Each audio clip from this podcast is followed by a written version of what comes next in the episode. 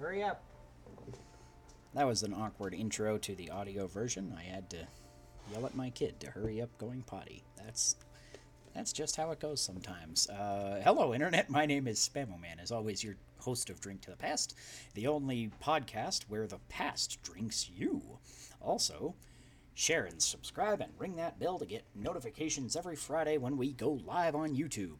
Sort of, except for, so we're actually, this is going to be, we're going to take a week off next week, and then we're not going to go live every Friday for a little bit after that, because we're going to go on a temporary hiatus while I have a buttload of things going on Friday for like several months. So we will get to you when we get to you, but it will not be every Friday consistently for a little while. So, I guess I should reword the ubiquitous opening monologue.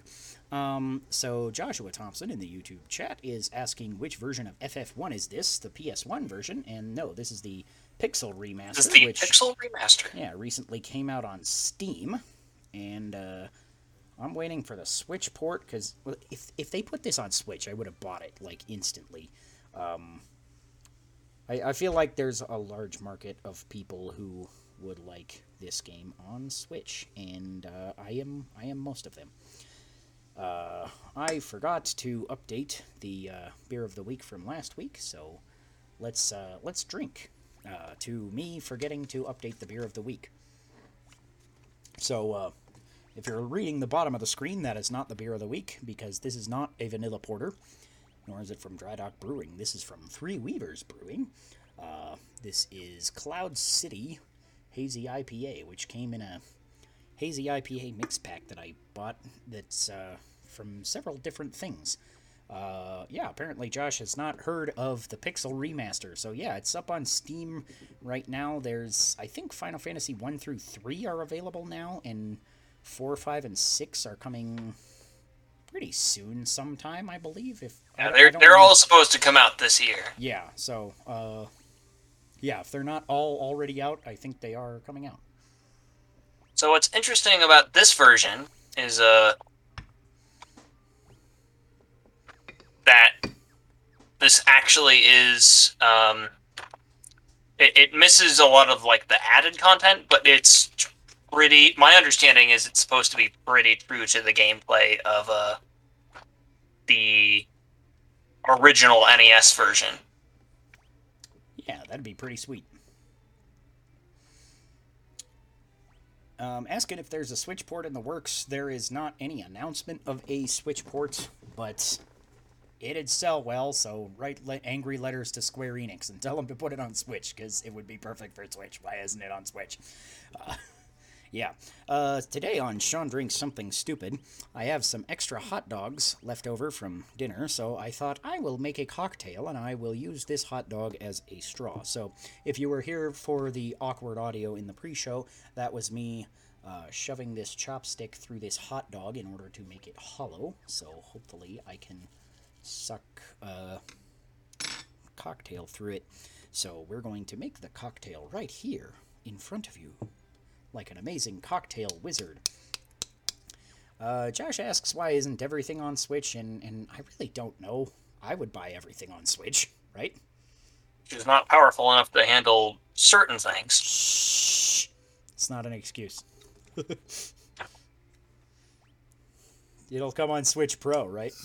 Because all the rumors are always true, right? Anyways, so I've got... I was trying to think of what would go well with a hot dog straw, and I was like, hot dogs are sort of salty, meaty flavor, so let's do something sweet and salty. I got some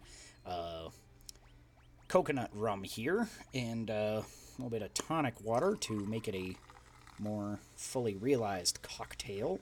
So a bit of tonic water and coconut rum. And then I was thinking, you know what else is good is sweet and spicy. So I've got some Creole seasoning here. When I was a kid, I thought that this was, like, I was literally told by somebody that it was a different brand, but it was the same kind of Creole seasoning, was like the hottest thing in the world, literally the hottest spice. And so I thought I was all tough when I ate it, and I was not. This is not very spicy in the grand scheme of spicy shit. So it's like baby's first spice. Yeah, so I guess this will get sweet and salty, and this spice mix is pretty salty anyway. And ooh, it's fizzing up. Apparently, if you put Creole seasoning in here, it can fizz up. So, anyways, then I'm going to drink this with a hot dog straw. Josh says your new name has to be Chris. It's not powerful enough to handle certain things, Audette. Chris, it's not powerful enough to handle certain things, Audette. Well, see, that would insult me. I forgot to say I am joined by co-hosts and or guests at the end of the ubiquitous opening monologue, so I have to drink, which I will gladly do. And this is my co-host, Chris. It's not powerful enough to handle certain things, Audette. It is definitely different from the original Final Fantasy in that you can't miss... it auto-targets a different enemy as opposed to just... having attacks miss. That is nice, because then you can, when you're grinding, you can just, like, pick everybody to attack one goblin, and then when it's dead, they'll attack the next one, which is really useful for grinding. So, awesome. That's good to know. It is surprisingly difficult to suck through a hot dog.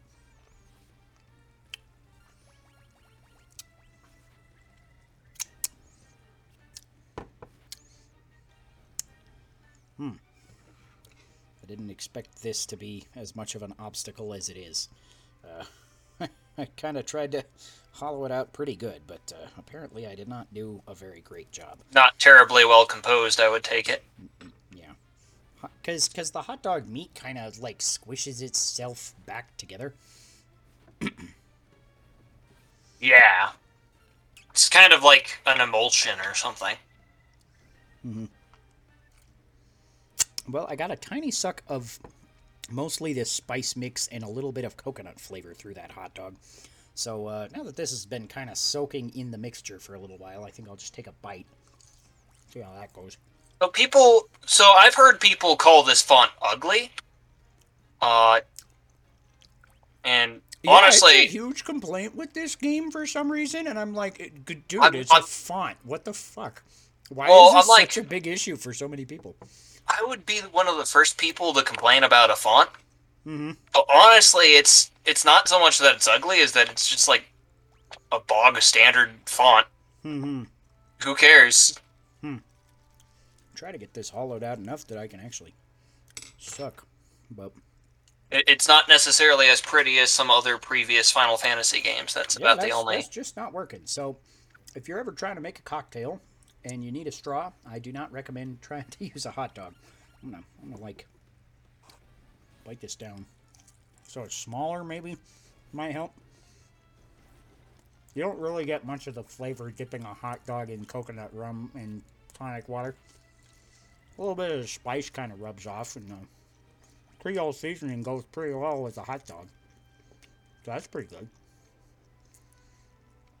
All things considered, a hot dog with Creole seasoning is a lot better than a lot of the stupid shit that I've drunk on this podcast. I believe you. Okay, Josh is telling me to try eating the hot dog through the cocktail. So I'm going to drop this last bit into the cocktail. I'm going to take this like a shot with the hot dog in it. And Chris, you know where your cell phone is, just in case I die?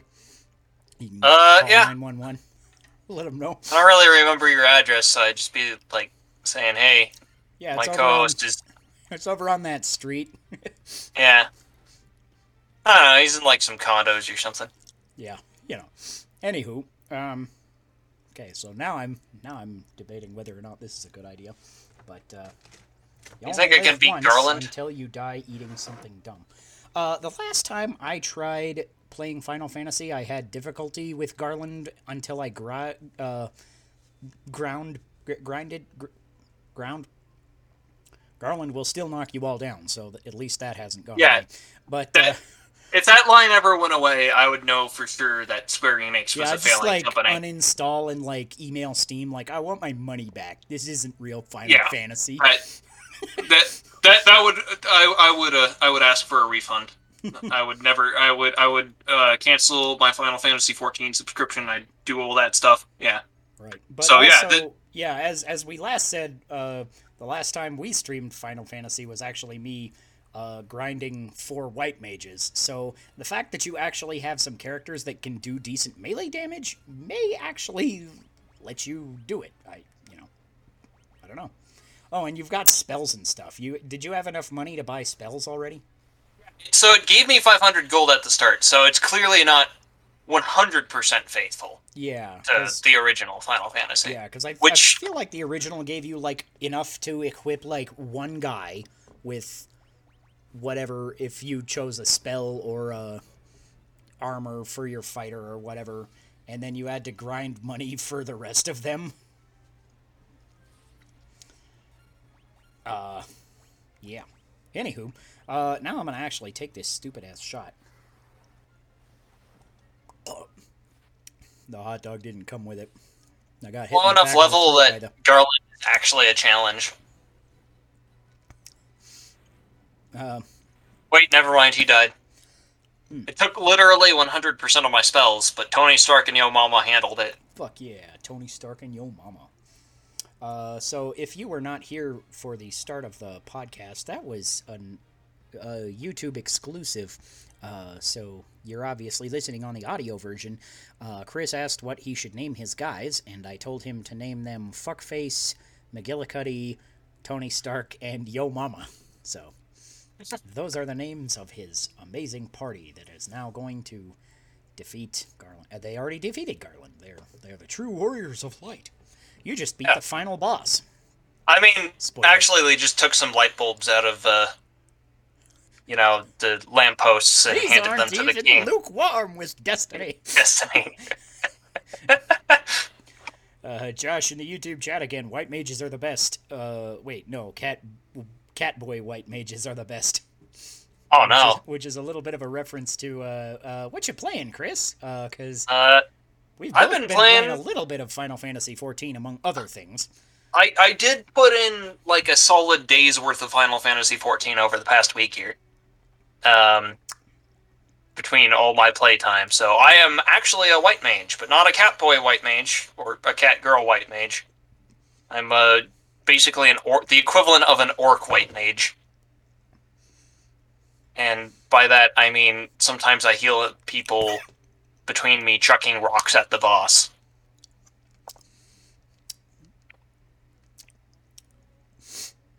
Okay, I did the shot with the last hot dog piece.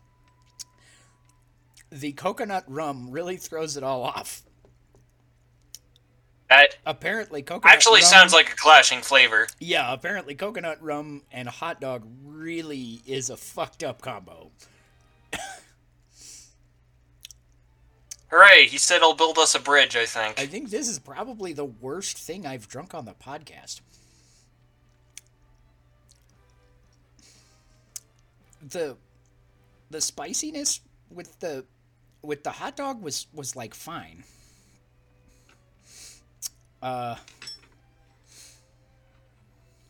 Swords. But it just totally gets totally fucked up when you're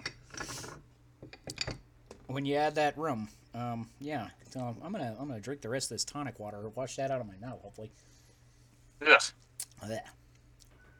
You're drinking tonic water?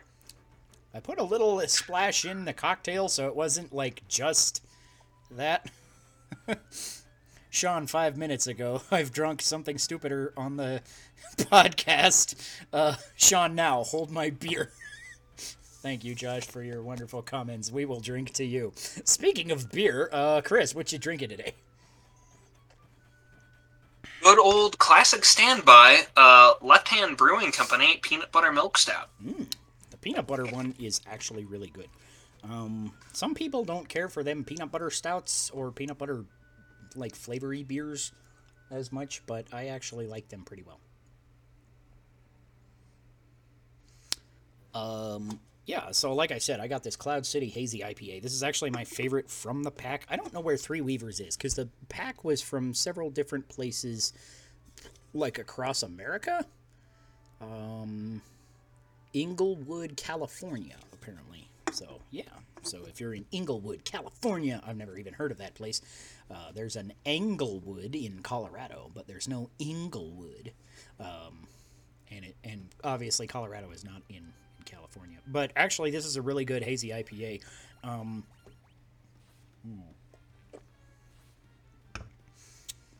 Yeah. I'm going to give that a solid 15. That's a great IPA. Yeah, this party is not lacking for damage. Mm-hmm. Yeah, I've played a little bit of Final Fantasy XIV as well. I'm up to level 6, so I'm catching up there a little bit occasionally. Yeah, it's not bad. It's weird because I'm playing on PlayStation 5, and it really plays like a PC game, and playing it with a controller is strange because they didn't try to make it a controller game. They didn't try to optimize it for controllers. They just kind of let your controller work as effectively a mouse and stuff. And like, some of it works pretty well and it's fine. Like, when you're in combat, it's fine. You know, you basically, instead of having your heart bars, obviously on your number keys, I assume it's where it is on PC, or if you're playing with a mouse and keyboard or whatever, then it's, you basically hold down the right trigger for one hot bar of different things for your face buttons, so you're up, down, left, right on the D-pad, and triangle, square, circle, and X. And you can hotkey anything to those items, or on the left trigger. So you get basically 16 hotkey things that you can use. So for that, it works seemingly okay. I don't have that many things that I can do in combat yet, because I'm only level 6. But I'm like, it seems like in combat that'll work pretty fine. I think that'll work okay. But the menus are awful, because they want to be basically made to... They're made for PC. So it feels like I should push I for inventory like you do in most PC games, or you know, M for the map. But they're not... Most things are not bound to a specific button. You can toggle between hotbar settings. So there's basically, I have one set of hotbars for combat, and then if you push R1, it switches all of your hotbars, and then that kind of brings up hotbars for all of your different menus. Because you've got two inventories, basically, for your equipment and your, like, just shit that you're carrying around, and then the other one for combat. So it's super weird how it's handled, and for menus, it is terrible. It feels actually legitimately awful to play like that. I'm a little worried about it. Once I get used to it, it won't be as much of an issue, because it'll just be like, if I remember how to get into my inventory and use the map, mostly that's what I'll need to do. The map is really hard, though, because, like, in order to move the map around, you have to click and scroll it, which, with the PlayStation 5 touchpad on the controller, is really, really awkward to do that. And it feels very unnatural. And I'm like, but you can't, like, click into it and then use the thumbstick or anything, as far as I can tell. And I'm like, if it was on PC, this wouldn't be a problem. I just click it around and move it around with the mouse. But it's super awkward on a controller. Josh says maybe get a mouse and keyboard for your PS5. I was just about to suggest that. Yeah, it's something I've vaguely considered, but I don't know. Like, I like playing with a controller just in general, so I'm gonna keep doing what I'm doing for now. But it is something that I may consider eventually, because it does have PC or keyboard mouse option. And so that's a legitimate way to get around all of these issues. If you are playing on PlayStation and you want to play the quote-unquote real way, then that's fine. But I don't have a good setup to do that, because I'd like a wireless setup if I was going to do that, because then I'm playing on my PlayStation 5. I got my big-ass 4K TV and all that, which is actually why I chose to play it on PlayStation 5 in the first place, because I thought I could download it on my Xbox, theoretically, or my PC, theoretically, right? Because it's available in lots of places, but I specifically chose the PlayStation 5 because it's got an actual PS5 4K updated version. So theoretically, it'll look and run better on my PlayStation 5 than any other device that I own. So I'm like, that seemed like a good idea at the time. Yeah. So it's a work in progress. I'll keep it going, but it is certainly weird. Other than that, I've played I finished No More Heroes #1 again, just earlier today, which I got No More Heroes 3 when it came out last week, and I played just a little bit of it, and it was pretty cool, but I was like in the middle of a playthrough, mostly towards the end in No More Heroes 1, so I was like, I'll just grind out the last little bit and get it. So, yeah, that was pretty cool. There's a lot of weird plot points right at the end of the game that I had totally forgotten too, and I'm like, yes, it's just some weird, crazy, off-the-wall bullshit. Like, No More Heroes is kind of, that's the whole thing. That's why you play it, and it was pretty great to see the ending again. I was like, I'm good with this. You've been playing anything else, Chris? Let's see. I've also played a little bit of Dota 2, which is still fun, but but you don't need to hear more about that. Right. It's Dota 2. Let's see. Pretty much.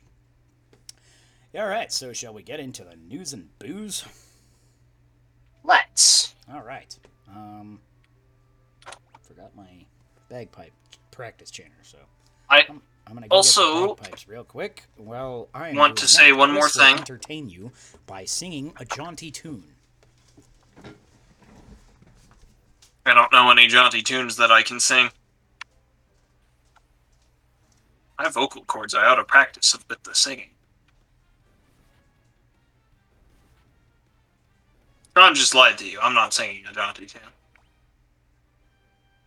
But if I could sing a jaunty tune, I would sing a jaunty tune. I'd be the best at singing a jaunty tune.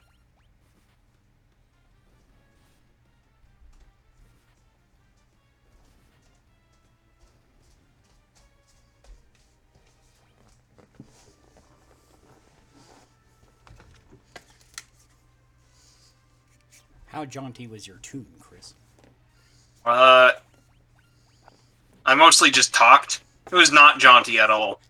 Lame. It was like a complete failure of jauntiness. Nice.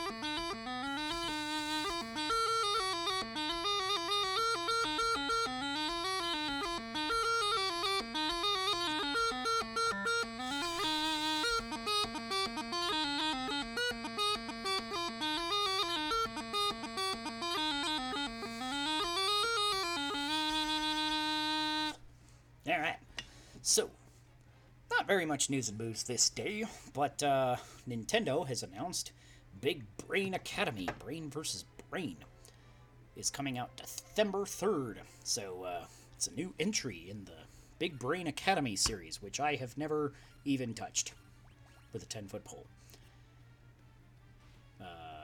You interested in Brain Academy? I don't believe I've ever touched that. Yeah, I'm vaguely like, it looks like a game my kids might enjoy, okay? Maybe get some learning in their video game time, or brain training, or exercise, or whatever they advertise it as. It looks okay. For what it is, the series seems to be very well revered, so I'm like, I don't know. It's not really the thing I would probably buy for myself, but I'm like, I don't know. I'll see if my kids are interested, show them a trailer or something.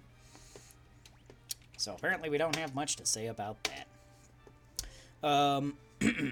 China passed new legislation banning children from playing video games on weekdays and limiting consumption on weekends to curb digital addictions.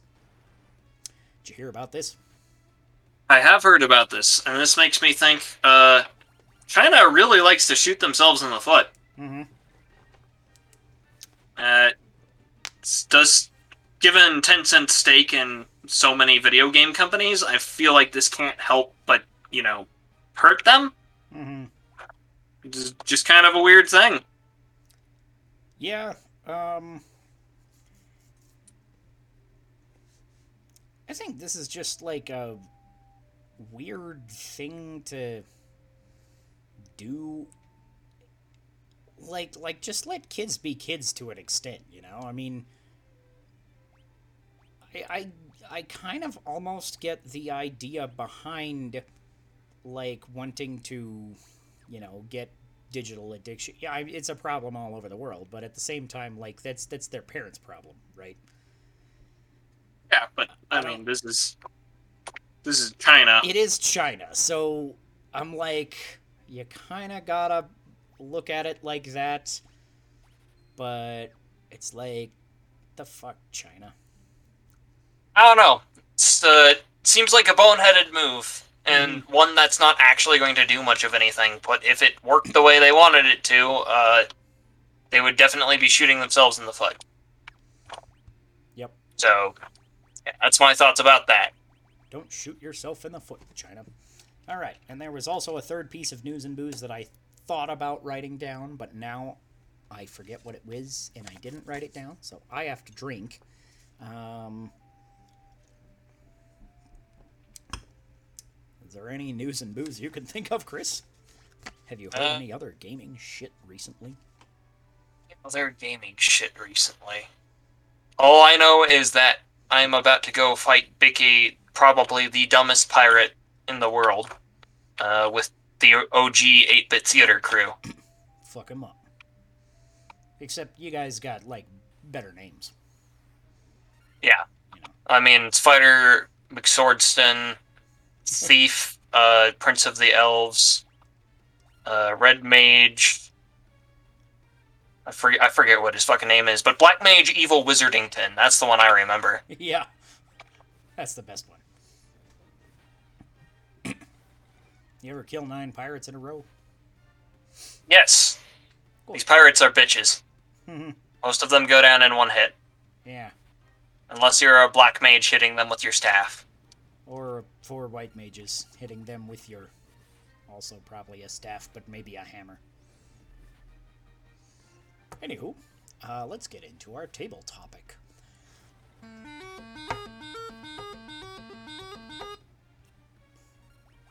That's the tune I played last. I read the tune names wrong, so that tune. Wait, yeah.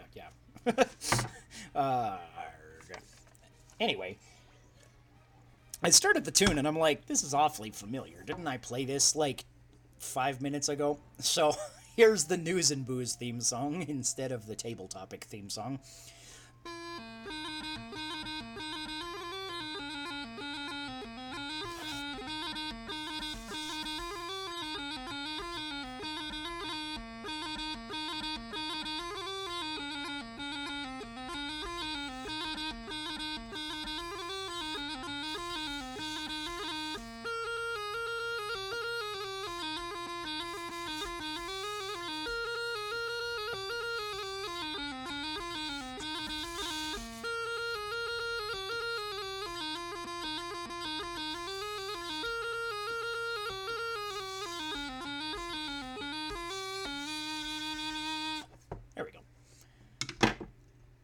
Now let's drink in celebration of cool theme songs.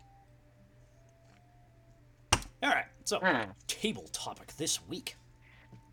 Is it ever appropriate for a player character to betray the party? Or otherwise do, like, evil shit? Or bad stuff for the party? Yeah! I mean, obviously, depends on the group. There are definitely groups where if you do that, you are going to ruin everybody's fun. Right. But I think with like proper communication about what's allowed and like the right kind of investment, that can add a lot to a game. Yeah, I had an interesting story that I've told before about an evil character that I played one time where I actually killed a party member, although it was a very unique situation where the party member was literally going to die no matter what happened, and I saved him because basically he was drowning in a swamp full of zombies that were eating him at the bottom of a swamp. And I was a necromancer, so I sent one of my zombies in to go save him and throw him back up onto the boat, and then I kept trying to use my heal spell, which was bleed. And I'm like, oh no, I'm not very good at that white magic, guys. And but I had played with the group for a little while, and the particular player that I was playing with, I'd played with several times, and I thought, of all people, he might dig this kind of interaction. And literally, he wasn't mad about it, partially because like he was 99% sure he was going to die anyway. He was working on his new character when I pulled him out of the swamp, even though he was technically alive when I did so.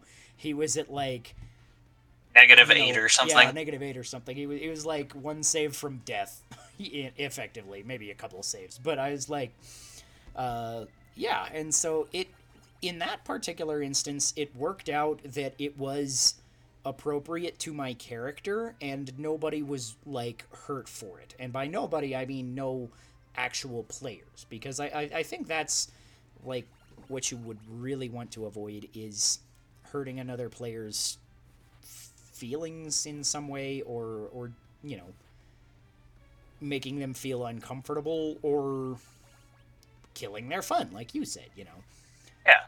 Like, because if you're doing any of those things, you're probably being a dick about it, you know. I feel like this situation is very specific, and I've never encountered another situation like it where it would be appropriate except for that. But I think depending on your group and other factors, it could happen in theory. So you remember when I was playing that other character who your character unconscious, right? And ended up dying because of it.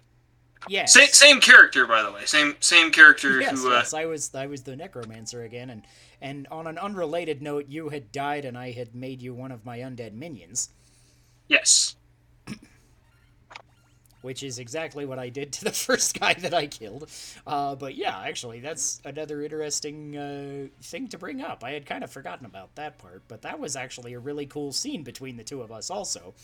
Because you were, like, a very chaotic character anyway. And it wasn't so much a betrayal as it was, like... Because what happened was my character got possessed by a ghost, and the only means that anybody really had to get the ghost out of me and make it stop possessing me was basically to beat the shit out of me, which would cause damage to the ghost, I think, and if he made enough damage happen, then he had to make a save to get out, something like that. So anyways, we figured out that damaging me made the ghost get out of me, and you beat me within an inch of my life. And it was at that point that my character in character was just like, okay, you know what? You are useful, but you are more of a liability because of shit like this. And I vaporized you with some kind of spell.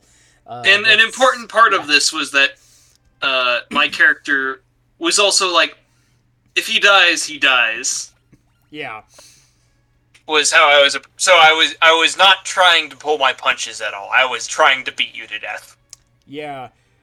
And admittedly, in this situation, like, because you were playing to your character also, I don't think I would have been mad if my character had died there.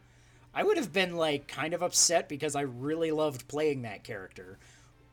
But I would have been like, that was a, you know, that would have been a cool death story to have for later, you know, because I think that's a cool thing about D&D sometimes is character deaths, you know.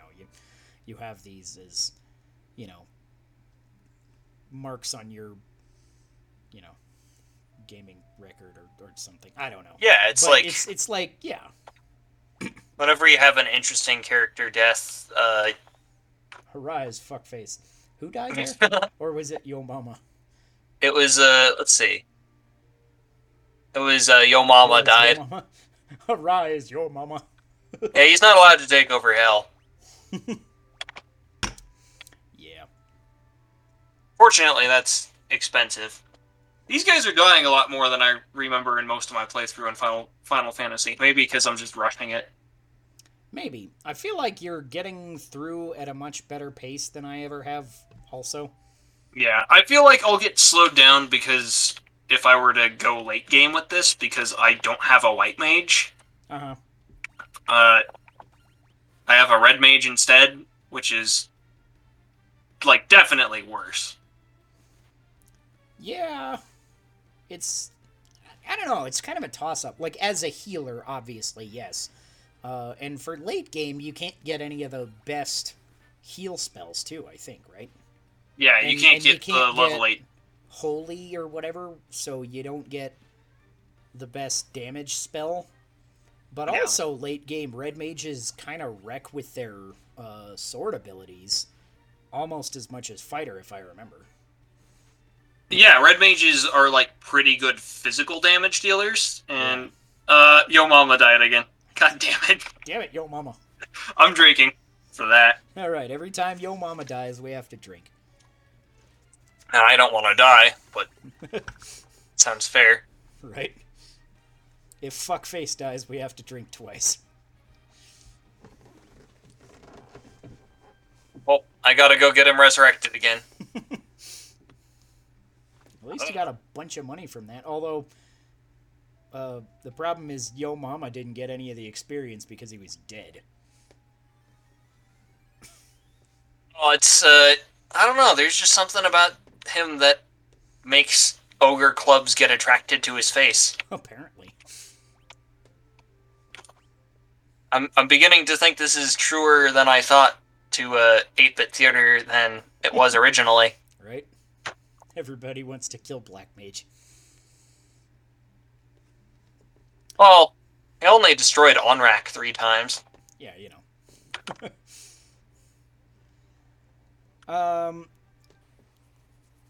So, back to our table topic. I'm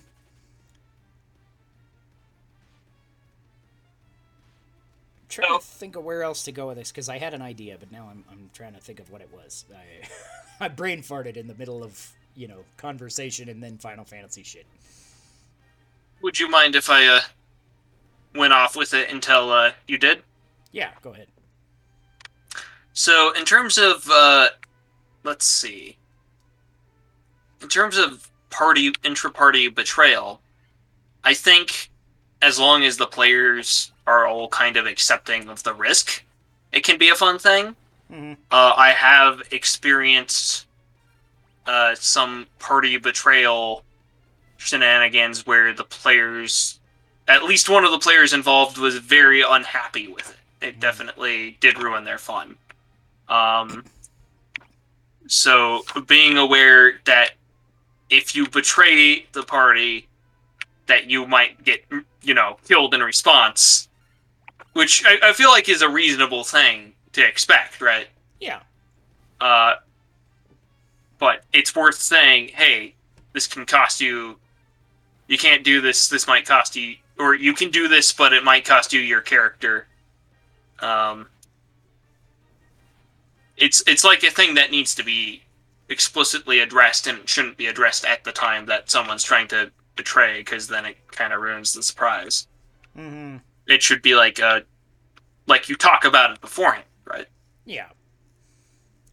So if you were planning to betray the party, would you talk to the GM before you try and kill me? Yes. General, unless it was like spur of the moment, like it was in that game where that made sense. But then again, I know you pretty well, so. Right. Yeah.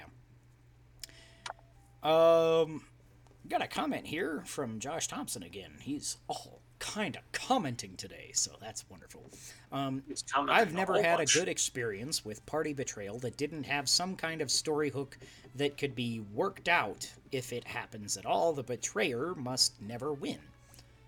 It's kind of an interesting take, because I guess in our case, I was the betrayer once. It wasn't... I guess mine was betrayal adjacent. It wasn't really betrayal, because it was...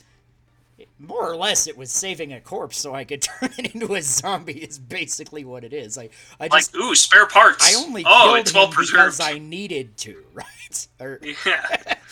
That's kind of a fucked up way to look at it. But, you know, I was expecting him to be dead when my zombies threw him up onto the boat, and so was he, the other player. And so I was like, okay, I'll try and heal him, guys. And, yeah, that was... Because I expected him to be dead, and he's like, yeah, he's like, barely hanging on. I'm like, bleed. I need a corpse, damn it. But then in your case, you betrayed me, and admittedly, I was the evil guy in the party that was, like, subtly coercing our party into taking over the world by, you know, my means, which we never quite got there, but, you know, we kept going into places where I would kind of manipulate the party a little bit in order to... It was still kind of a communal thing, because, like, if like, all the other players didn't want to do exactly what I wanted, then I'd, you know, I probably would have worked with it and rolled with it or whatever. But I kind of tried to, you know, have my character come off as this kind of guy who's like, oh, yeah, I'm totally friendly with everybody. We're all buddies here and whatever. But then he was, or I would kind of, you know, push the party gently into going down the path that gives me the most power. And I was very successful in that. I ended up somehow accidentally becoming an officer of the law and abusing that power. And then we went into another country where I didn't have any power, and I totally bullshitted my way through it. I said, oh, yeah, I've infiltrated the ranks of this other country. And then I was playing both countries back and forth, and it was actually some interesting political bullshit that we got into as well. But... where the hell was I going with this? I was going to tell the story about you betraying me, and that did not work out very well for you, because as we've already been over, yours was also, I guess, betrayal adjacent, because you were trying to help me by exercising the evil spirit, which, on an related note, I also took that evil spirit with Command Undead, and he was a cleric, and I made him my healer for my... little party of zombies, which was kind of awesome, because... If I remember, it was our characters were, at the time, were both, like, different kinds of evil. Yes. So it was just a matter of... Yeah. There was some philosophical disagreement there. Mm-hmm. Yeah. And then I was like, yeah, this isn't working out. We have to see other people, and by that I mean I'm going to go get more zombies, and I'm going to blow you up now. And then I blew you up. Yeah, so, again, I guess it is kind of situational. So...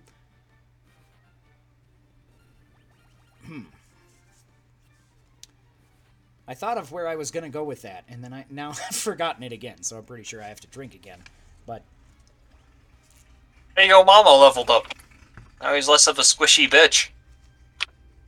I hear something outside, like a motorcycle, but there shouldn't be a motorcycle that close to my house.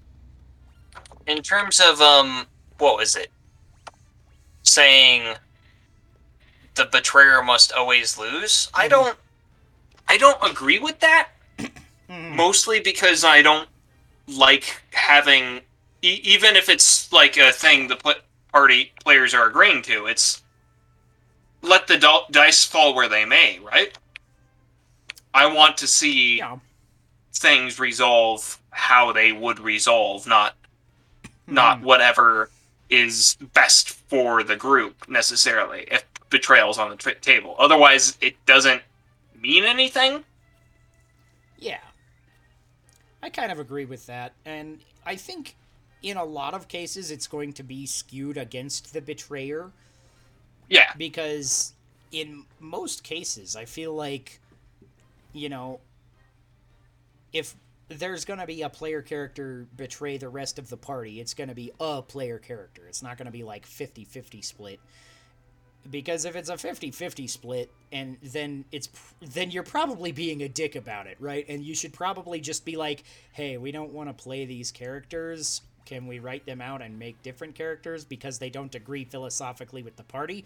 Or if it's an actual player-to-player issue, then you should split the group and just not play together, right? Because otherwise, I feel like it's going to just end up making everybody in the group get butthurt. I feel like I've had some very recent experience with actually both of these things, both the betrayal angle of things in a game and the half of the party not, like, meshing with the other half of the party. Right. And in terms of the betrayal angle of things, it's the character who was originally going to betray the party ended up coming around to their side. Mm-hmm. And ended up, like, triple-crossing the people they were originally working with. So that ended up being really cool. That went back for some interesting development.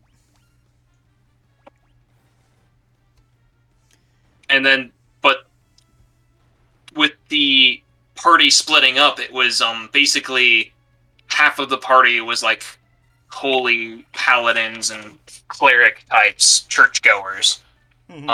And the other half were people that were getting involved with, like, I'm not sure if evil's the right word, but like definitely stuff that wasn't sanctioned by the church and would get you strung up by the neck.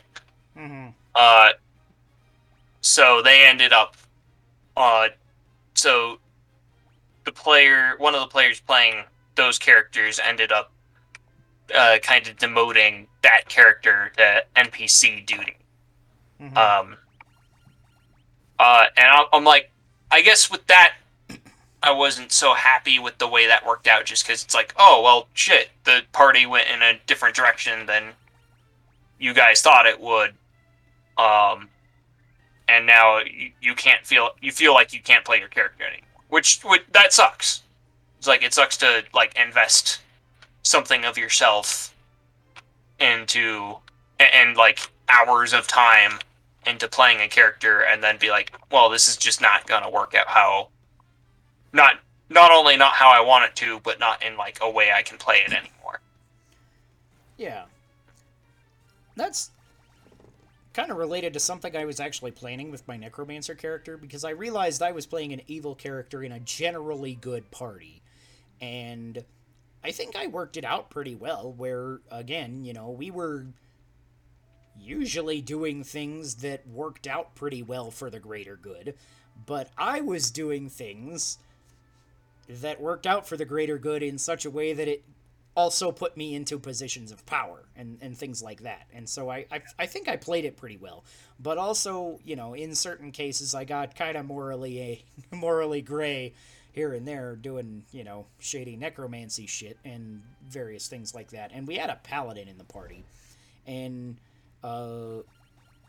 something that I kind of feared playing with this party was that eventually it would come up that the paladin and my character, the Necromancer, would just not be able to coexist in the same party anymore.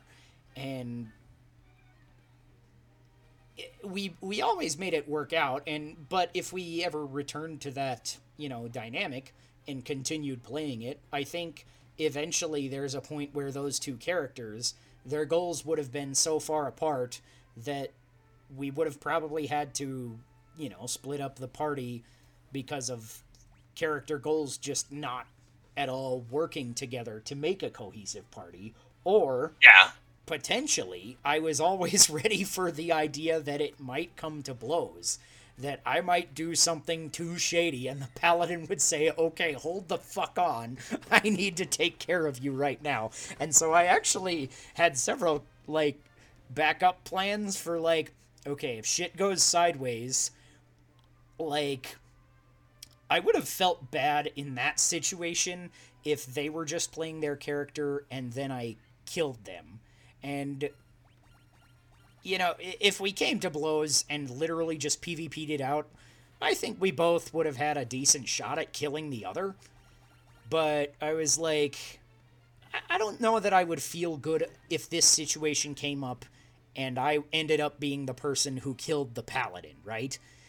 Yeah. And then I wonder if that would work out for the rest of the party. Like, hey, the paladin, like, fought you because you were doing some shady shit, and then you killed him, and now none of us are okay with that, you know. So I felt like that could really put me in a hard place as not just a character, but a player, right? So basically my plan was I would escape, and knowing our GM and how much he likes, you know, keeping player characters involved even sometimes after they've, you know, moved on from the party or different things. And he's really big into the lore building, world building as well. So I thought, if this comes up, I'm going to do everything I can to escape. I will literally sacrifice all of my zombies, just making a wall to, you know, for me to escape. Because also that was something that kind of played into my character, was this kind of self-preservation aspect. Because when, like, that was something I was very tactically minded when I was taking my turns. I would always be very careful about my positioning and make sure that, like, there was very, very few chances to ever hit my character. And, you know, my character got hit, but most of the time I would be able to hide behind a wall of zombies somehow, and I would position them sometimes that they're a big-ass circle of zombies around me, or sometimes just, you know, a wall in front of me, or whatever I needed tactically at the time.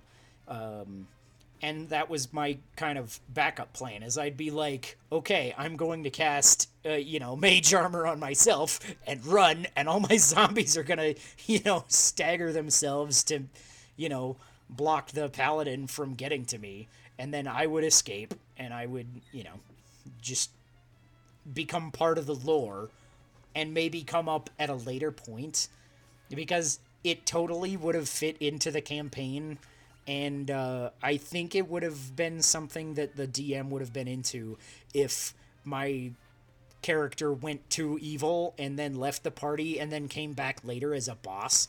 I think would have been really cool. And I think our DM would have been up for that. So that was kind of my plan. That's not what happened. That's not what happened. Instead, we went full evil. Yeah, a little bit. Because the paladin, I think, stopped showing up to groups as much, and you ended up being kind of my main cohort.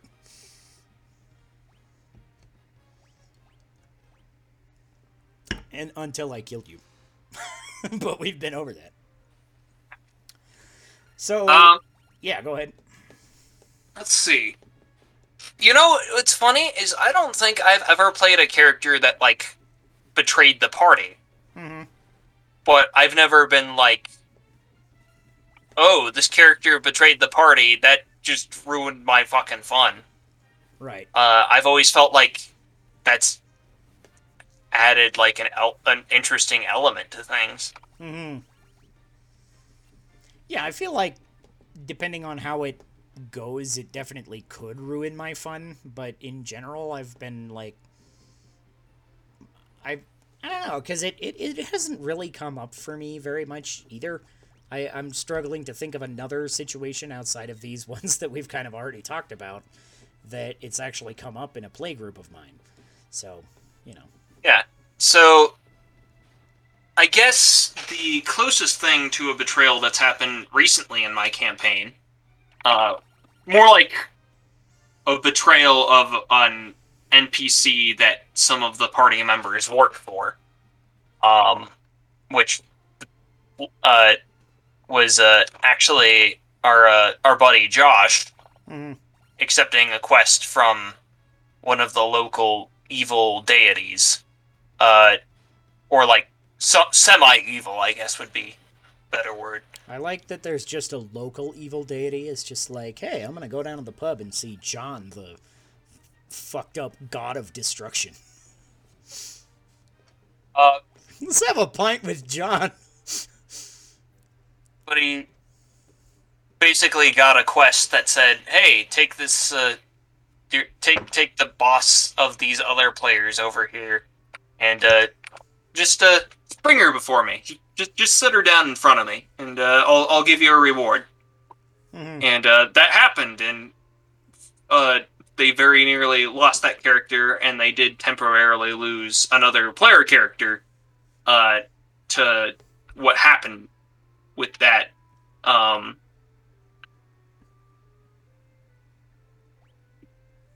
So, mm-hmm. But that ended up working out because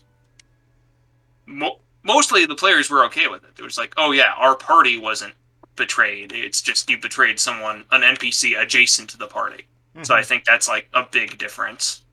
Yeah. Like that time we betrayed the NPC that you tried to give us as a helper. I mean, you didn't so much betray that guy as tie him to a tree and he peed himself. Yeah. Honestly, that was on... that guy. Yeah. Yeah, I don't remember why we were so paranoid or whatever, but we were like, yeah, okay, we'll just, you know. I was like... tie him to the tree and leave him there when we go to the dungeon, and at the end you were just like, yeah, I totally was trying to just give you guys a cleric to help heal you to get you through the dungeon. Like, oh, fuck. That's pretty funny. That is pretty funny. Tony Stark's getting a dagger. Tony Stark, or maybe he Black Mage over here. Ah, there you go. You sell it. I mean, what would he be without his stabby tools? To stab fighter in the face. Hopefully a Hadouken master. Nope, he's been de-leveled. Mm-hmm. Can't even give one proper Hadouken these days. Damn. Kind of a shame, really. Not all the cure spells either. Nope. See if it here lies Link. Yep, there it is. Yep, it's still there. Mm-hmm. Poor Link. Was killed by Final Fantasy. Although not really, because you know, now I feel like modern Zelda is way more popular than modern Final Fantasy. I mean, we're on a podcast called Drink to the Past, so I'm inclined to agree with you, but I don't know if that's true or not. Yeah. I don't know, I feel like you hear pretty much nothing but good things about most Zelda games, and, like, I guess lately I've been hearing a lot of praise for Final Fantasy XIV, although at the time it came out, it was like, nobody really gave a shit. They were like, why is Final Fantasy an MMO? It doesn't make sense. So, that, but, you know, whatever. Although, everybody really loves Final Fantasy VII Remake, it seems. So, I guess it's on the up and up. I don't know. But Final Fantasy 15 was kind of, you know, hit and miss. I really didn't like it. It had things to like, but... Final Fantasy 14, like, you said? Final Fantasy 15 I really didn't like. Final Fantasy 14 I don't feel like I've played quite enough to judge it. I've played it enough to judge that they should have retooled the menu system to work better on consoles. That is what I can say about that. There's too many controls. Yeah. But it works fine on a PC, but so I'm fine with it, but I am biased because I am much more of a PC gamer than you are, I think. Be fair to say. Yeah.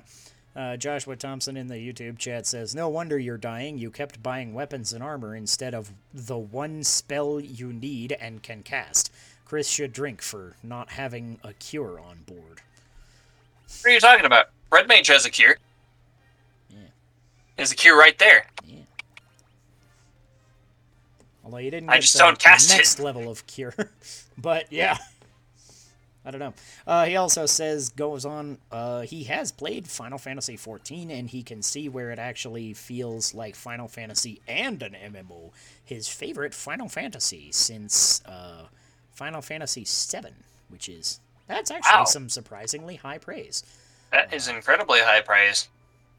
If he has cure, why does Yo Mama keep dying?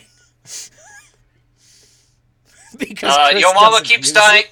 And yeah, because he's a glass cannon, he dies in like one hit from fuck everything. If I used cure, then I would have to stop hitting, just mashing the enter button and attacking. And I kind of don't want to do that.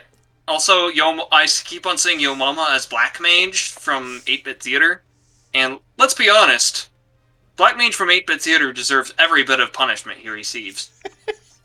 That is surprisingly accurate.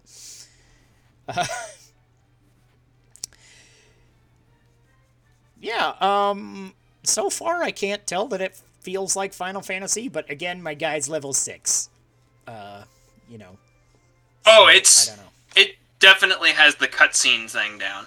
Okay. I will say that as having played it a bit more than you. Yeah. Okay. Well, that's kind of cool, at least. Yeah, because from what I can tell, it feels like World of Warcraft with a controller for some reason. Except it's better than World of Warcraft because it's not made by Blizzard. Yeah, because it's not made by Blizzard, and also because I think everybody's expected to do DPS in the dungeons, including tanks and healers. So I definitely like that a lot better in that. Yeah. Yes, I'm the white mage who throws rocks at people and occasionally gives the tank a heal. Yeah, funny story, my brother Dan one time got booted from a World of Warcraft raid against the Lich King, where he was pulling 1,000 damage per second or something, which is that's low for a level 80 raider, right? And they booted him from the party. They said, "Oh, you're not dealing enough damage. We're gonna have to boot you." And he was in the voice chat on Ventrilo back in the day. That was what we used before the Discord came along, and it was like, "Look at us, we're Vent but free." And but he was on the voice chat. And right after he got booted, he just heard somebody, like, yell into the microphone, "Who the fuck just booted the healer?" Because he's pulling 1,000 DPS while he's healing. It's like, at that point, he was just like, "Nope, I'm done. I'm washing my hands of this stupid-ass group." Joshua Thompson asking, "What class do I play?" I am playing, so far, I've made 2 characters. The one that I've actually played on is Lancer, because I figured being a Dragoon would be pretty cool. And because I made characters on 2 servers, because I had some friends that played on one data center, and Chris plays on the other data center, so I made a guy on both data centers. The other guy is a Barbarian, or whatever the Barbarian is called. It's not called Barbarian. It's some kind of... axe-using person. Anyways, but I haven't actually done anything on that character, but I tried the Lancer is pretty neat, and I got, like, into the very basic combo attacks, which is actually kind of neat. I'm like, oh, it's kind of reminiscent so far, actually, of Xenoblade Chronicles 2, because they've got sort of things like that. And the auto-attacking really feels, especially with a controller, just feels a little bit like Xenoblade Chronicles 2. That's kind of the only other game sort of like it that I can liken it to other than World of Warcraft. Because I don't play many MMOs or like games. Marauder is what the class was called. My brother reminds me, so I forgot what my guy was, so I have to drink. Both of my characters look identical. They're just a blue-haired anime cat boy, because Blue-haired anime boys are hunks. Chris can attest. All right. Anyways, do you have anything more to say on betraying player characters in the party? Or shall we move on to our video game topic? Yeah, if you're going to do it, and first I'd say be like, this is the kind of campaign where this can happen as like a DM. And then second, I would say, you know, if you're going to do that, talk with your DM first so that, you know, you can work with you and introduce it at an appropriate time. And also, you know, make sure that the other player characters still get to have fun. Or the other players still get to have fun, not the player characters. Yeah. I think actually if you kind of worked it up as a big, like, reveal partway through a campaign and you were, like, talking with the DM about it and getting some behind-the-scenes info for that, that might actually lead to some really cool interaction between you and the other characters. I think... I'm not sure how I would feel about that, though. Like, if I was playing in a campaign and one of the other characters kind of went behind my back with the DM, I'm like, that might add something to... I think I'd probably be all for it. But I can see, like, you know, I would be hesitant to do it myself. 'Cause, you know, people can get butthurt.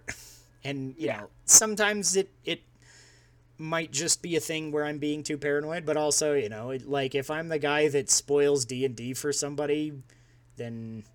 That sucks. Yeah. I mean, most people don't want to be that guy. And if you do want to be that guy, then, go play... You're not allowed in my groups. Instead. Yeah, go... Or Dota. You're allowed Actually, don't play Dota. I play Dota. Yeah, like, what... Yeah, you're allowed to be a dick in League of Legends. That's, like... I think that's a requirement. Oh, yeah, it's a certainty. Yeah. Anyways, so yeah, let's get into our video game topic.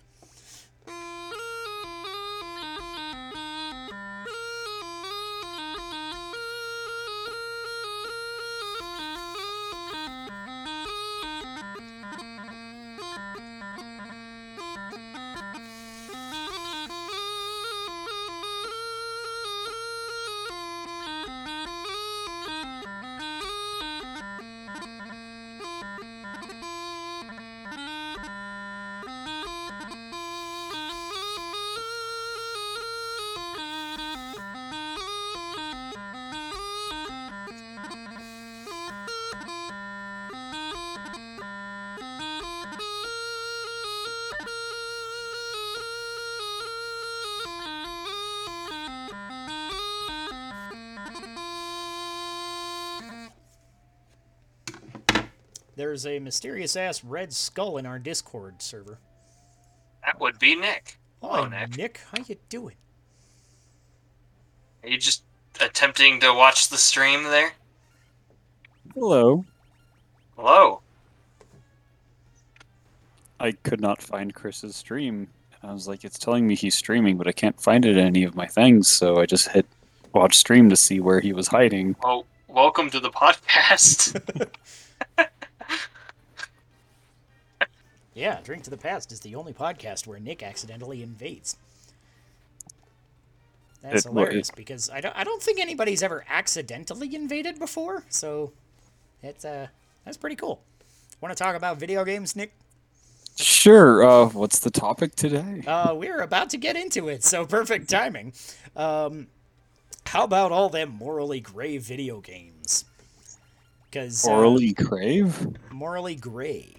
Yeah, I feel like I read an article about this, like, right around sometime last year, right after The Last of Us Part 2 came out, about there's a fair amount of video games in the media these days, and other kinds of media as well, but where, like, the protagonist is doing some shit that's, like, it's not necessarily good. It's you know, theoretically good, maybe, but sometimes it's, like, kind of ambiguous, or they're doing, you know, morally questionable shit for good eventualities, or they're doing, you know, things that are good for somebody that may or may not be good for, you know, the rest of the world.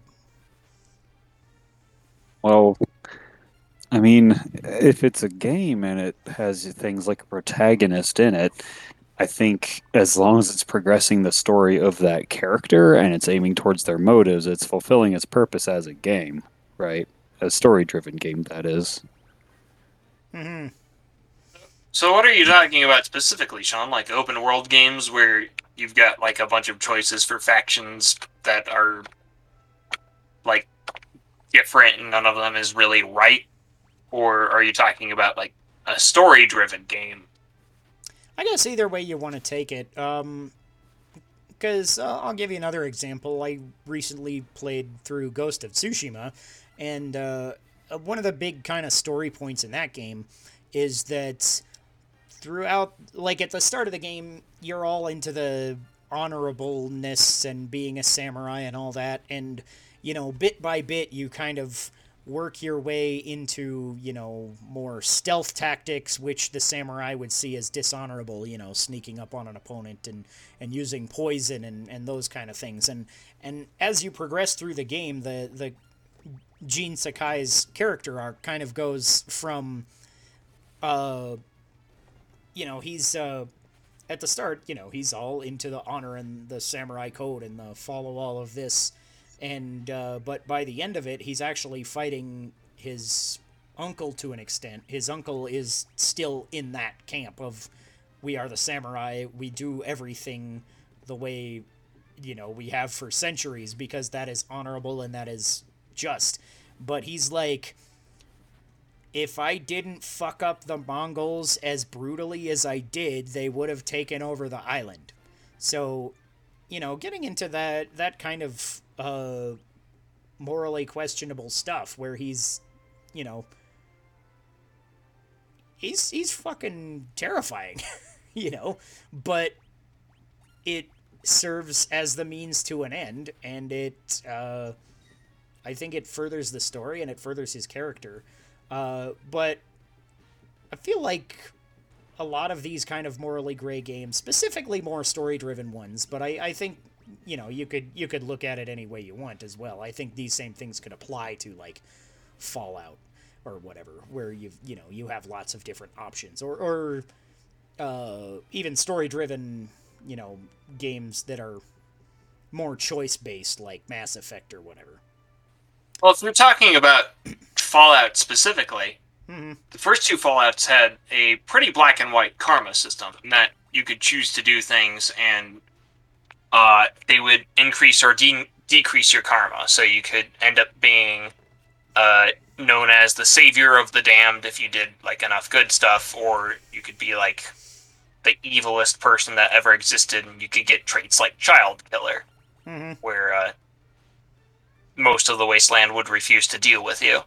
But I wouldn't call that morally gray, just, like, stark. Mm-hmm. And then Fallout 3 probably had the worst implementation of that, mm-hmm. and that your choices were either be like a decently good guy or just be stupid evil. Mm-hmm. I think New Vegas did it best with its faction-based system, where there were legitimate grays. Legion's still obviously pretty evil, but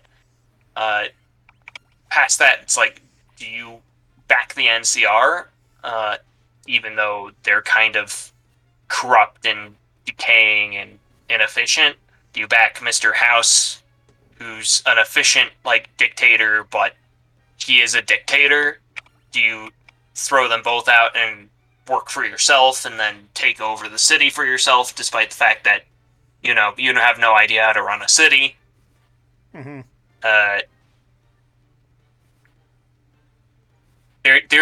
There are points in that game where you can do things, and what is and isn't the right thing to do can legitimately come into question.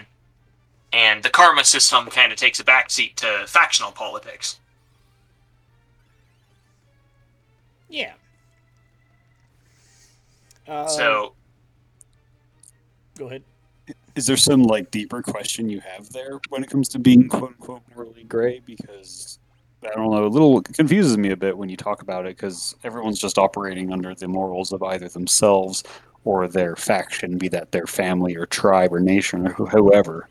So what does morally gray even mean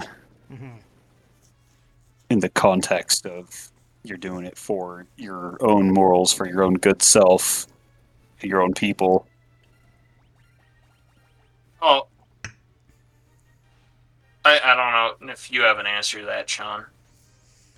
But in terms of morality in like games and other media, I would see that as the morally gray and gray versus, say, morally black and white. I see that just as a lens through kind of how media portrays things. It's like kids' cartoons might have like more like unambiguously meant to be evil bad guys, and Star Wars where something like, say, Game of Thrones might tend towards a lot of shades of gray, most of them pretty black, and then like a few people who are pointed out to be heroes, kind of closer to morally white. Let's see. Kind of sets the whole tone. It's more of a tone setting thing, I would think, than anything else. I think that's kind of one of the things that kind of comes up in the argument against this kind of thing, because some people just want, you know, a bit more of an easygoing story that doesn't have to, you know, push itself into being morally gray for the sake of being edgy or whatever. And I don't think every morally gray story does that necessarily, but, you know, I think The Last of Us 2 did. You know, I think that game kind of was just like, it did a lot of things kind of unnecessarily just to be a little dark, and I'm like, some of them worked out pretty well, but some of them were just like, okay, it's dark, I get it, whatever. So I mean, if they're injecting arbitrary, you know, darkness or arbitrary bad actions to just like shock the audience, that seems a little cheap. It's like, look at how bleak we are. Yeah, even the good guys do bad things. Yeah And I'm okay with good guys doing bad things if it's presented well, but, you know, if it just comes off as being edgy or whatever, then it's not always as interesting. It's like humanity's the real monsters again. Yeah. That's just never been done before, just kind has of, it? Yeah, well, it's just kind of lame, because I'm like, in a story where they're trying to portray morality as shades of gray, where they're actually trying to where it's trying to present everybody as having legitimate differences, that can be pretty interesting. Yeah. But if it's just, oh, these guys are bad guys, and then the good guys are also bad guys, but they're less bad, that's fucking stupid. That sounds really familiar. Yeah, that's something I think The Last of Us 1 did better than The Last of Us 2, because The Last of Us 1, like, you get into some fucked up situations. You have to do some stuff that maybe the characters probably aren't proud of, whatever, you know. And at the end of the game, there's a particular thing where, you know, the main character does something that's really kind of shady, but it's very true to their character, and it does help somebody along the way. And so I think that was presented very well. But in The Last of Us 2, it's like, you kind of have these two protagonists, but they're antagonists to each other, and you kind of play through both of their perspectives, and I think that could be very interesting, but at the end of the game, neither of them really wins, and you just end up being, like, confused, because you're just like, what was the point of all that? It was just, like, They got into some more interesting, dark, fucked up shit that it's like, okay, some of these scenes were very compelling at the time, but other of them were just like, why did that need to happen? Can you be specific with that? I never played this game. Just slap like a spoiler warning out in front of this conversation if anybody actually cares. Spoiler warning. Yeah, if you haven't played The Last of Us Part Two, then come back next week for something else, because you already got the table topic out of the way, so you don't have to come back for the table topic. So the two characters, Ellie and Abby, are basically going at each other pretty much the whole game. You start out like... Oh my. Ooh, yeah. But no, not in an interesting, kinky kind of a way. So, Ellie already has a girlfriend. Yeah, Ellie already has a girlfriend, so that's all set up. And then drama happens there because drama, and it's vaguely interesting drama, but it's like, this is kind of unrelated to the rest of the story. Because her girlfriend gets pregnant partway through from another guy, and it's like, what's going on? But I think they were dating before she dated Ellie. Anyways, it's this whole thing, and it's like, it's not a terrible plot point, but it's kind of unrelated to the rest of the story. But basically, like, you start out, you play... like a brief portion is Ellie, and then a brief portion is Abby, and then their stories come together, like in the very start of the game, and Abby murders somebody that is very important to Ellie, and you're like, well, why the fuck did you do that? That guy was a good guy. You just came out of nowhere and beat the fuck out of him with a golf club. That's not cool, man. And then you play like 3 days of Ellie's life, basically hunting down Abby to get revenge. Because Abby is this shitbag, came out of nowhere and fucked up your father figure, just out of nowhere killed him. And so you play 3 days of hunting down this person for revenge's sake. And then... right before it's gonna come to this, like, okay, now they're meeting and they're actually gonna fight or whatever, then it's like, hold on, rewind, now you get to play the same 3 days from Abby's perspective. And I'm like, okay, that could have been cool if I hadn't just spent the first 15 hours of the game hunting this person down because she's a shitbag, right? Now you're trying to present her as, like, a good character. And it's like, in the end, I think she was a decently written character, but that's one of these places where I think if they'd, like, done, like, showed more of her perspective first, because it turns out that the guy she killed, his name is Joel, and basically in the first game, he busts Ellie out of a hospital where the doctor is going to kill her in order to make a cure for the zombie apocalypse. That's the morally great thing he does at the end of The Last of Us 1, is she's immune to the zombie apocalypse virus, and they want to make a cure, but it makes her dead. So he kills everybody in the hospital, basically, and busts her out. Turns out the doctor guy is Abby's dad. So she's got a legitimate reason that they were just trying to stop the zombie apocalypse from fucking everybody up, and Joel came in out of nowhere, much like Abby did, and killed her dad, you know? So it's like, at the end of the day, okay, that was an okay story, but it was told in such a way that it, at times, it just seemed like it was being dark and edgy to be dark and edgy, and it ended up, like, overall very confusing, because, again, at the end of the story... Ellie and Abby both have chances to kill each other, and neither of them take it. And you're just like, why did I spend 35 hours playing two perspectives of people that wanted to kill each other for neither of them to actually kill the other one? I feel like it was a very confusing game at the end of the day. I feel like I'd rather read a book. Yeah. That's a fair way to look at it. My brother Josh in the YouTube comments again says, but they can't subvert your expectations or something if they just show you the backstory up front. Which...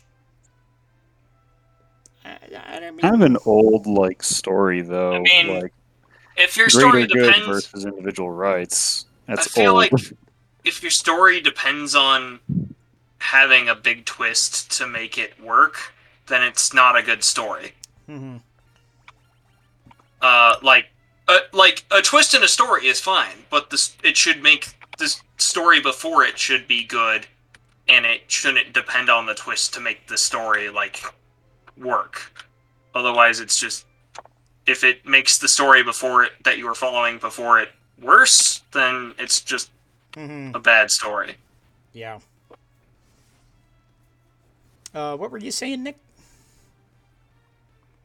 I was saying that the trope of, you know, what's better for the most people versus what's better for a few people, but the other people can't decide it, it's just kind of overused, in my opinion.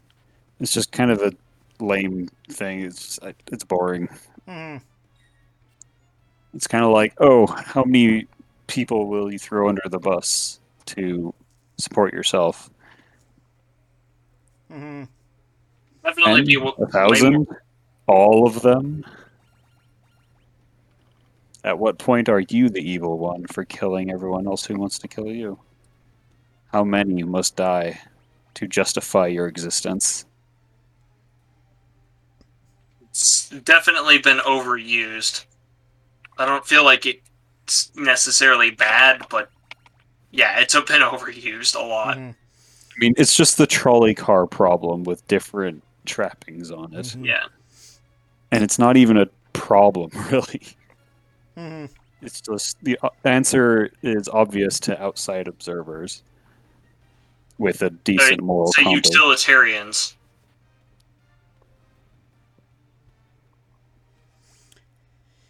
I don't know. Are the people on the other sides of the track a dick?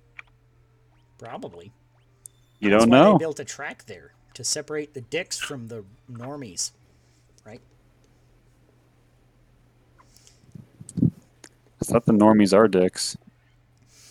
Josh, back in the YouTube comments, expectation subversion is just overdone these days. Everyone thinks they're Shyamalan or Tarantino. Tell it in pieces out of order to make yourself seem smart or have a twist that changes everything. That's kind of playing into what we're saying, yeah. It's like... I'm by no means saying twists are bad. Yeah. I think... But I am saying depending on a twist to make your story work is a bad idea. As long as the twist makes sense. Like, yeah. If it's just like, here's a twist that is arbitrary and makes no goddamn sense. Are you surprised? I'm like, yes, I'm surprised. Did you like the story before the twist? Do you like the story after the twist? Do you like the story knowing... Probably not. That happened before the twist, after the twist. The story was bad. Yeah. Mm-hmm. Well, not everything's written by M. Night Shyamalan, so, you know. Right. He was really bad about just making bad stories, and then depending on a twist to carry the plot as if that made things better. Mm-hmm. Yeah, I don't know. I haven't actually watched many Shyamalan movies. I've watched a lot of Tarantino, though. And I think Tarantino has a skill at doing whatever it is he does. Because it's like... At some point, there are pieces out of order, but to an equal extent, I feel like Tarantino movies are just finely crafted what the fuck. Like, you don't always know what you just watched coming out of a Tarantino movie. You just, either you like it or you don't. It's just a thing. It's a Tarantino-ism. I feel like Hideo Kojima. I feel like Tarantino doesn't depend on twists in the way M. Night Shyamalan does to... No. Make it be like, yeah, this is the interesting thing about this. The twist shouldn't be the interesting thing about it. The twist should add, like, a new facet to everything. Yeah.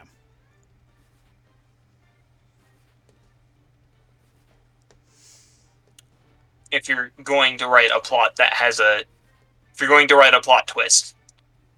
But for some reason, we're talking about plot twists and not, like, grayness and presentation of morality in video games. Yeah. So do you guys like stories that explore these morally gray topics? Like, is that something that you, like, enjoy in storytelling, games or otherwise? Yeah, as long as they do it intelligently. As long as they actually have something worth saying. They don't pull the cold equations and write the story as stupid as possible to render the moral choice presented as, you know, pointless in, like, a real-world context. Mm-hmm. Which, I'll get into that example after, if Nick has anything to say. Well, I'd say that I don't like stories that focus on moral grayness, because if you're focusing on the moral grayness, you probably have a pretty weak story. If anything, moral gray areas should be a byproduct of a good story. Sure, things will happen in regards to the protagonist's, you know, plot or whatever, or whoever's making actions within a story, but those, you know, gray area side consequences are going to happen if they're exploring all of their options to resolve their objectives. And kind of seeing how those objectives come together is what I enjoy in a story. But I'm not there for the moral grayness or any of that. Though it is sometimes interesting seeing someone's morals be challenged in order to get to that objective. But I don't, again, watch to see them get their stuff challenged. It's because I'm invested in that character and that character's objective, and that's what makes their morals being challenged interesting, not the challenging of the morals themselves. I think that's a fair kind of analysis.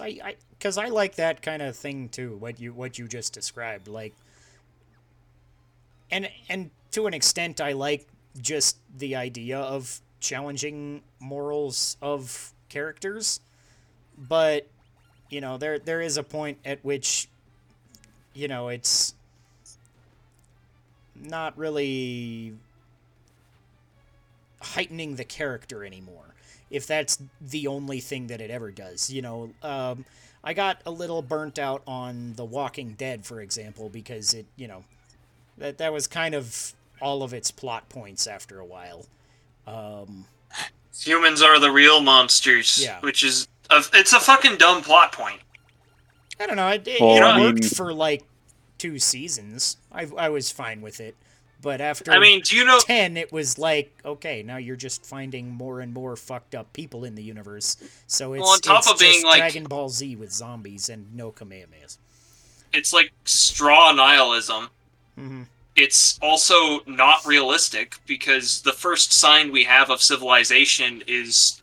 Someone's bones being healed because they were set by somebody else in a splint. Mm-hmm. It's just not true. Mm-hmm.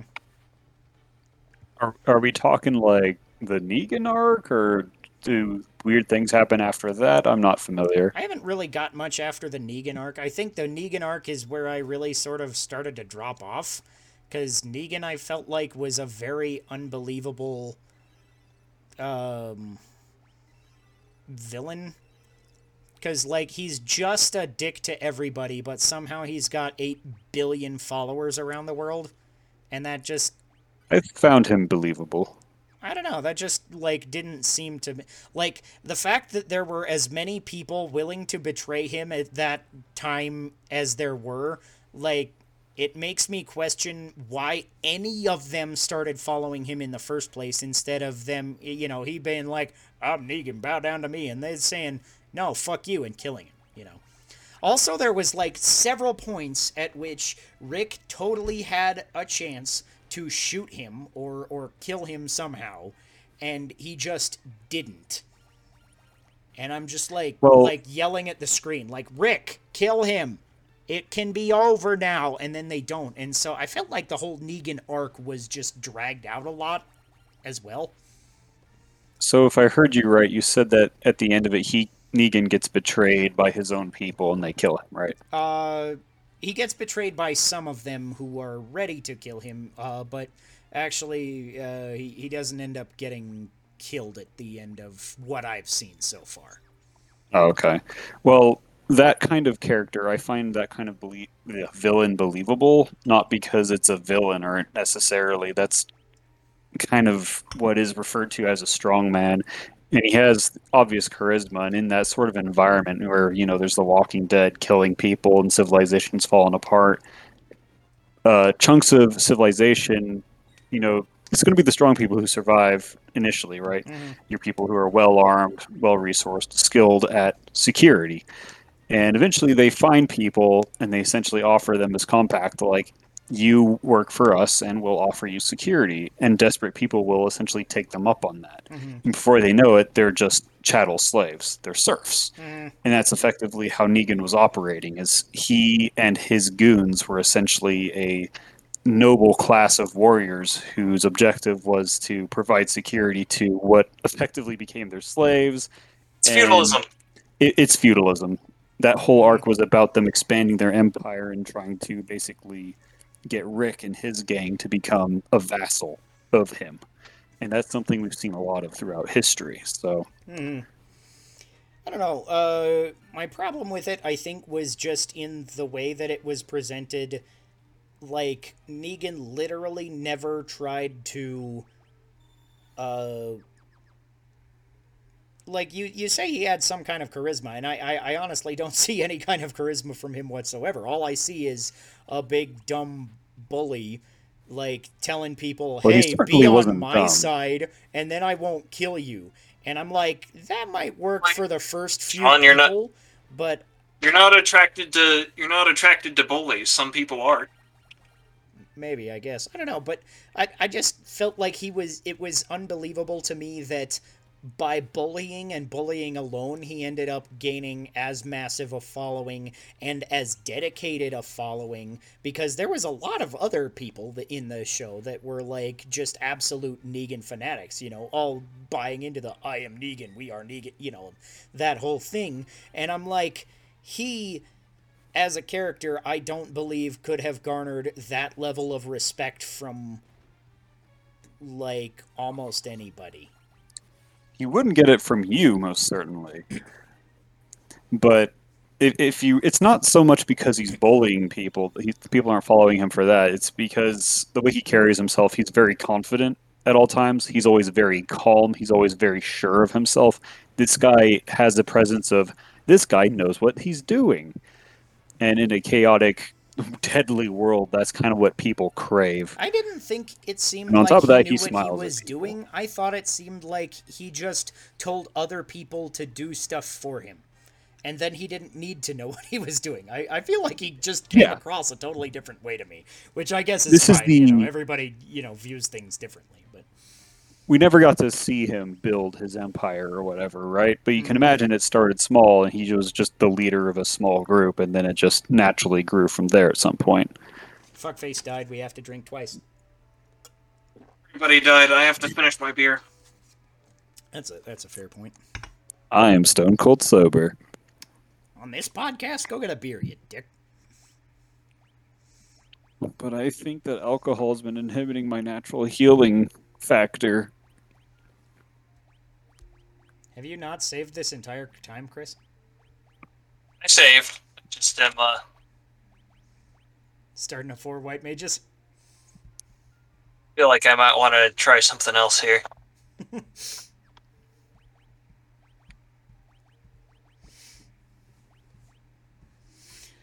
Josh in the YouTube comments here is saying, Negan is literally what made me turn off The Walking Dead. His first episode or two was the last of it I watched. Literally killed my interest in the show. And that's...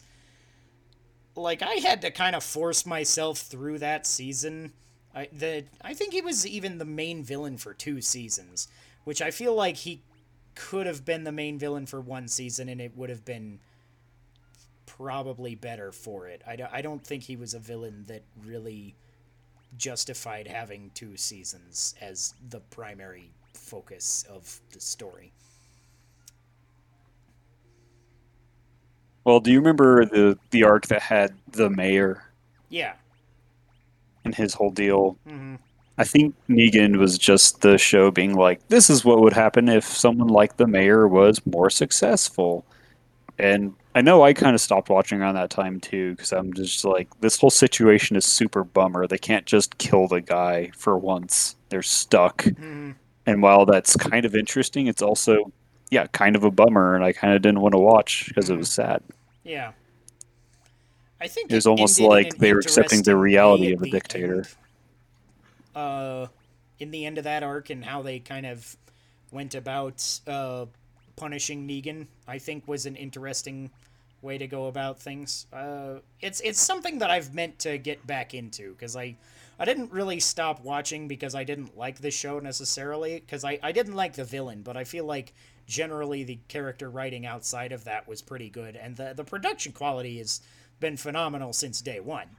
So it's something that I would like to go back to at some point as well, but I think that's the closest thing we've had to a point in the in our talk here, though, is that if you're just gonna be like, oh yeah, the bad guy always wins, or like the obvious asshole always wins, it just kind of turns a lot of people off. Yeah, it's just not really fun to watch. Yeah. Maybe that's part of it. We're just like, oh, this guy doesn't have visible redeeming factors. Mm-hmm. It's just like, oh, look, it's the Uzbekistan dictator, but in Walking Dead. Mm-hmm. Yeah. I don't want to watch this. I was like, does he get his ass kicked anytime soon? No, I'm bored. Fuck this. I also personally really hate characters that are just a dick for no reason. Like, Rivali from Breath of the Wild, or Bede from the latest Pokemon game, or people like that, right? I just don't like them. They're just like, why are you even there? Why are you so much of it? Like, if you have a reason to be a dick and it's interesting, maybe okay. If you're a funny dick, okay, sure, whatever. But like, I feel like too often it's just like, this character is the dick, and you're like, why is it there? And I feel like that was Negan. Negan was quite that trope, but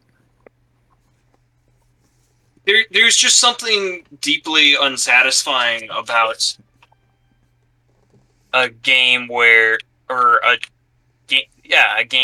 show where, oh yeah, the villain just always gets away with everything, and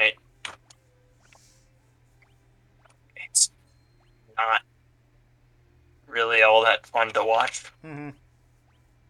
And really? Go ahead, Nick. I would actually argue that Negan wasn't that much of a dick, because if you remember, before he was even introduced, the Ricktatorship had killed like tons of Negan's people. Okay, by tons, I mean like, I don't know, dozens or so. Yeah. They killed a lot of people. Mm. So Negan was well within his rights to execute every single character that we have been watching forever, and he had the ability to do so, and he chose not to. He executed Glenn brutally in front of them, and you can say, wow, what a dick, but really, he was being very merciful with them. He could have just killed all of them. Mm. But, you know, the show must go on, so... And he's kind of holding that over them the rest of the time, and, you know, causes issues. Mm-hmm. Because he wants to farm them. He wants to tame the wild humans. Mm-hmm. But yeah, still a bummer situation for the main characters you've grown to love. Mm-hmm. It's basically rape. Right. I see spells are 50 gold in this version. I feel like they were 100 in the original. So that might be an easier thing as well. But it's like it cuts out some grinding at the very start of the game. I don't think it's that big of a deal. It's more of a quality really of life than anything. Oh boy, a cutscene. Go to that king. Hey, it's King Steve. Hey, it is King Steve. Where's this? Can I get a stube here? Probably. Eat it from the anti-most bottom side. That's just another way of saying the top. Yeah. All right. So anyways, I think we've mostly exhausted this morally gray topic that we've been kind of circumnavigating accidentally about. I would say we haven't come close to exhausting it, but we should probably move on for the sake of brevity. Yeah. We could talk more about it, but we aren't, and we're slightly past our quote unquote target runtime. So I think we'll move on now to our final segment of the podcast, where we talk about inane bullshit until somebody says something really awkward, and then I cut off the podcast. So, fun fact, I never watched The Walking Dead. It just... First two seasons are pretty good if you just like zombies and shit. Yeah. I mean, I like shooting zombies. I'm not sure I want to watch a bunch of people try to survive in a zombie situation on TV. Like, I'd play Left 4 Dead, but... You gonna get Back 4 Blood when that comes out? What is that? It's like a spiritual successor to Left 4 Dead. I might. Sounds interesting. Yeah. Looks pretty cool. And it's, I think it's coming to Game Pass, so I might get it when it comes to Game Pass. Don't quote me on that. I'm suddenly unsure of whether or not it's coming to Game Pass, but I think it is. So yeah, that'd be fun for some co-op zombie bullshit. Because Left 4 Dead was like really fun back in the day. So I gotta say, something that really bothers me about this version of Final Fantasy is how the White Mage. In the Pixel Remaster specifically, the White Mage looks like... She's just, like, flipping kind of off the camera? Yeah, but if you look at, like, late versions after you get the class upgrade, because it looks like the NES version, it looks like the White Mage transitions into a dude. Which, not that there's anything wrong with that, but... Right. It is a little jarring. It seems like a mismatch in the pixel art styles. Mm-hmm. Yeah, because I always felt like the regular White Mage looks like a chick, right? I feel like in the original Final Fantasy White Mage, like, the way they drew the eyebrows is, like, intended to be pretty masculine-looking, I guess? And then they changed it in, like, the Pixel Remasters, or not in the Pixel Remasters, but in, like, later releases, they changed it. Game Boy Advance and PlayStation. Like, Game Boy Advance and PlayStation and, like, PSP. Yeah. They changed it so that it was significantly more androgynous. And in this version, they're kind of doing both. Maybe it's just two kids in a trench coat. Maybe. And then they grow up. One kid replaces them and grows a beard. Oh, they have a beard? Even better. It's just two midgets in a trench coat, then. Yeah. They swap it. What'd you say, Sean? That's what you'd do if you were two kids in a trench coat, wouldn't you? Just grow a beard? I mean, like, yeah, eventually. I feel like that's a non sequitur because I could never be two kids in a trench coat. I mean, you have no idea what I can be. Do we want to know? I mean, I never said what you could be. No, that's not what I was saying. I was just saying a thing independent of the thing that you were saying. I know that it sounded like it was related to the thing that you were saying. That's like walking up to someone on the street and saying, "You don't know me. Don't tell me what to do." And then they'll look at you and be like, "What the fuck? I didn't tell you what to do." That totally sounds exactly. Like, I'm saying something independently. Kind of thing that Chris would do. I don't think... it's something he'd want to do. I don't think he'd actually do it. It's something I would have done 10 years ago. I'm not sure if I'd do it today. Josh Thompson in the YouTube comments says, "Two kids in a trench coat could both grow beards. The plot have both thickens. Parents what? The two kids in a trench coat could both grow beards. One on their face." I don't like the way you phrased that. Just talking about beards on faces, bruh.